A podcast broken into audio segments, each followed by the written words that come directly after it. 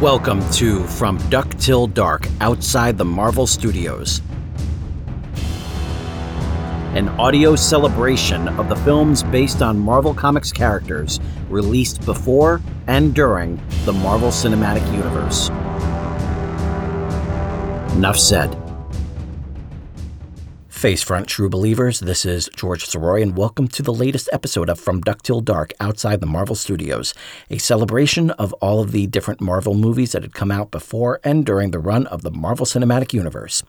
This is part of the National Podcast Post Month Challenge, which is recording and posting an episode of a podcast every single day for 30 days. I have done this before. This is my third time doing it, actually, and my second time doing this theme, talking about all these different Marvel movies that were not part of the MCU. And it has been a blast going through so many of these and getting all the different tropes that were that were shown in other movies, especially the Fantastic Four movies, and shown up in Avengers, and not just Chris Evans, but a lot of the bickering that's there. There is quite a bit that that was able to make that transition from these Marvel standalone movies into Marvel Studios and the Marvel Cinematic Universe. And I believe that these movies really do need to be celebrated because they were the ones that provided the they were the prototypes basically to see how comic book films can fly. And boy did they they especially once they really kind of tapped into the right people to give us Iron Man and the Incredible Hulk and then then in 2010 Iron Man 2 and then in 2011 Thor and Captain America the first Avenger and then in 2012 the Avengers. And man it's it's such a great time to be a comic book fan especially when you consider just how monumental that first Avengers film was and then thinking about what's come since is just absolutely amazing. And one movie that I hold in incredibly high regard is the one that we're talking about this week the Matthew Vaughn film from 2011, X Men First Class. This wound up being the third X Men movie that my father and I would see together. We saw X Men the first time, and he really enjoyed it. And then when we saw X2 together, he liked that one even more. He, he made a point to tell me that he really likes that fir- that uh, that first one, but this one just kicked its ass, and he was right. The second one is a huge step uh, further from that first one, from that first film. But since X2, the series has been taking a couple steps back. It relied way too much on action and was trying too hard to squeeze in two big stories. And instead of letting one story be the main focus and just letting it breathe with X Men The Last Stand. And then it almost almost fell off a cliff with X Men Origins Wolverine. That I, that movie just angers me about the different directions it went. It just came off just so just shoot for the lowest common dom- the lowest common denominator don't try to make it as smart as the other ones. And you know, they succeeded on that end. But when Matthew Vaughn came on board for this 2011 film, he had some ideas. He had some ideas about doing a prequel and telling that story. And I love the approach that was made here. Granted, Fox said don't be beholden to the previous continuity. Just kind of make your movie. Focus on that. That's what you really need to, to work on. And he did that. He was able to uh, present us with a prequel that was so good and so much fun. And it gave it like this extra life to it. The fact that it took place in the in the 60s and was able to rely on all the different fashions, all the different sensibilities that came with the 60s.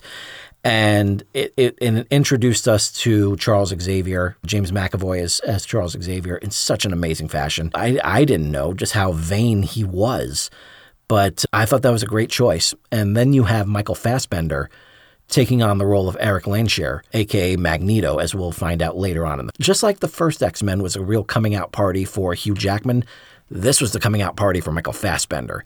He was amazing in this role, and thankfully, the script did not let him down. It played up so much of what he was going through.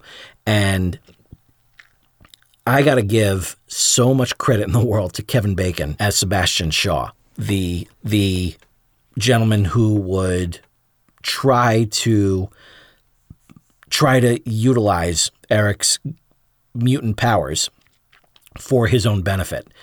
And the way that he forced Erik to try to move the coin that he has on his desk and threatening to shoot his mother if he doesn't do it by the count of 3. I thought it was it was a wonderfully tense moment that just oh, like I had so much so much love for this one. And I I feel like I'm kind of like bubbling over a little bit just because the X-Men Origins Wolverine was such a bad misstep but there's a, there's a wonderful scene like about the halfway mark when uh, Charles and Erik are actually working together to recruit more mutants to their side. And they walk into a bar and there's Logan sitting there enjoying a cigar. And when they introduce themselves, he just simply says, Go F yourself.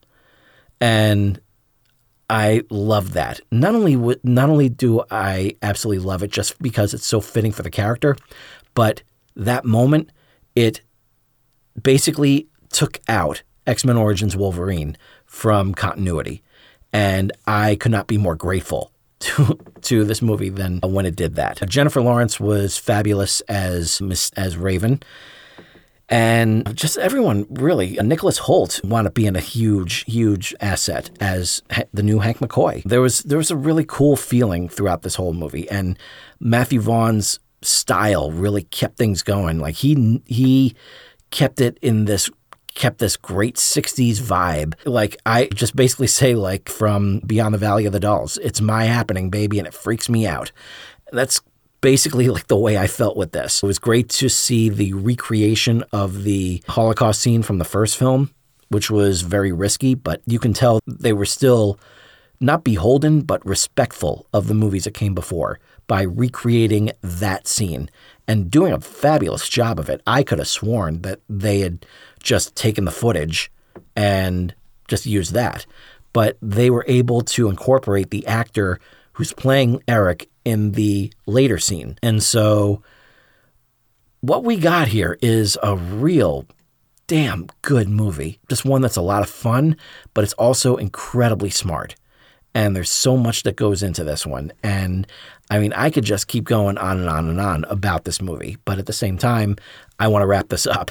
so the best thing that I can say is just go see it. I don't care what, what you may think regarding the continuity. This is actually um, the kind of continuity that the X Men series does. I'm looking forward to telling you more about it because I have my own theories. I hope that they make sense to you. And we'll see what happens. We'll see, you know, like how the rest of this show goes. So all I have to say is just go see it.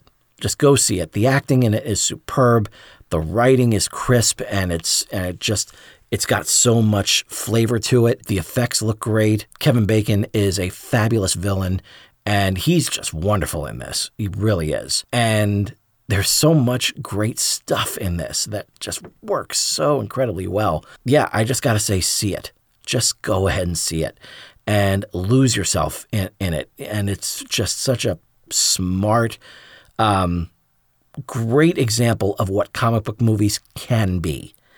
And so that's why I hold X Men First Class in incredibly high esteem. And I hope you do too, because it really is like that high watermark that so many other comic book movies were striving for. And this one felt like it was so effortless in grabbing that top spot and holding on to it. So I'm really looking forward to talking about our next movie.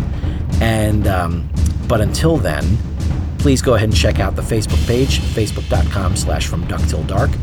Any thoughts you post about the movies that are covered, I will happily read those thoughts live on the air. So until next time, this is George Soroy saying to all of you, ever upward and Excelsior. I'll see you tomorrow.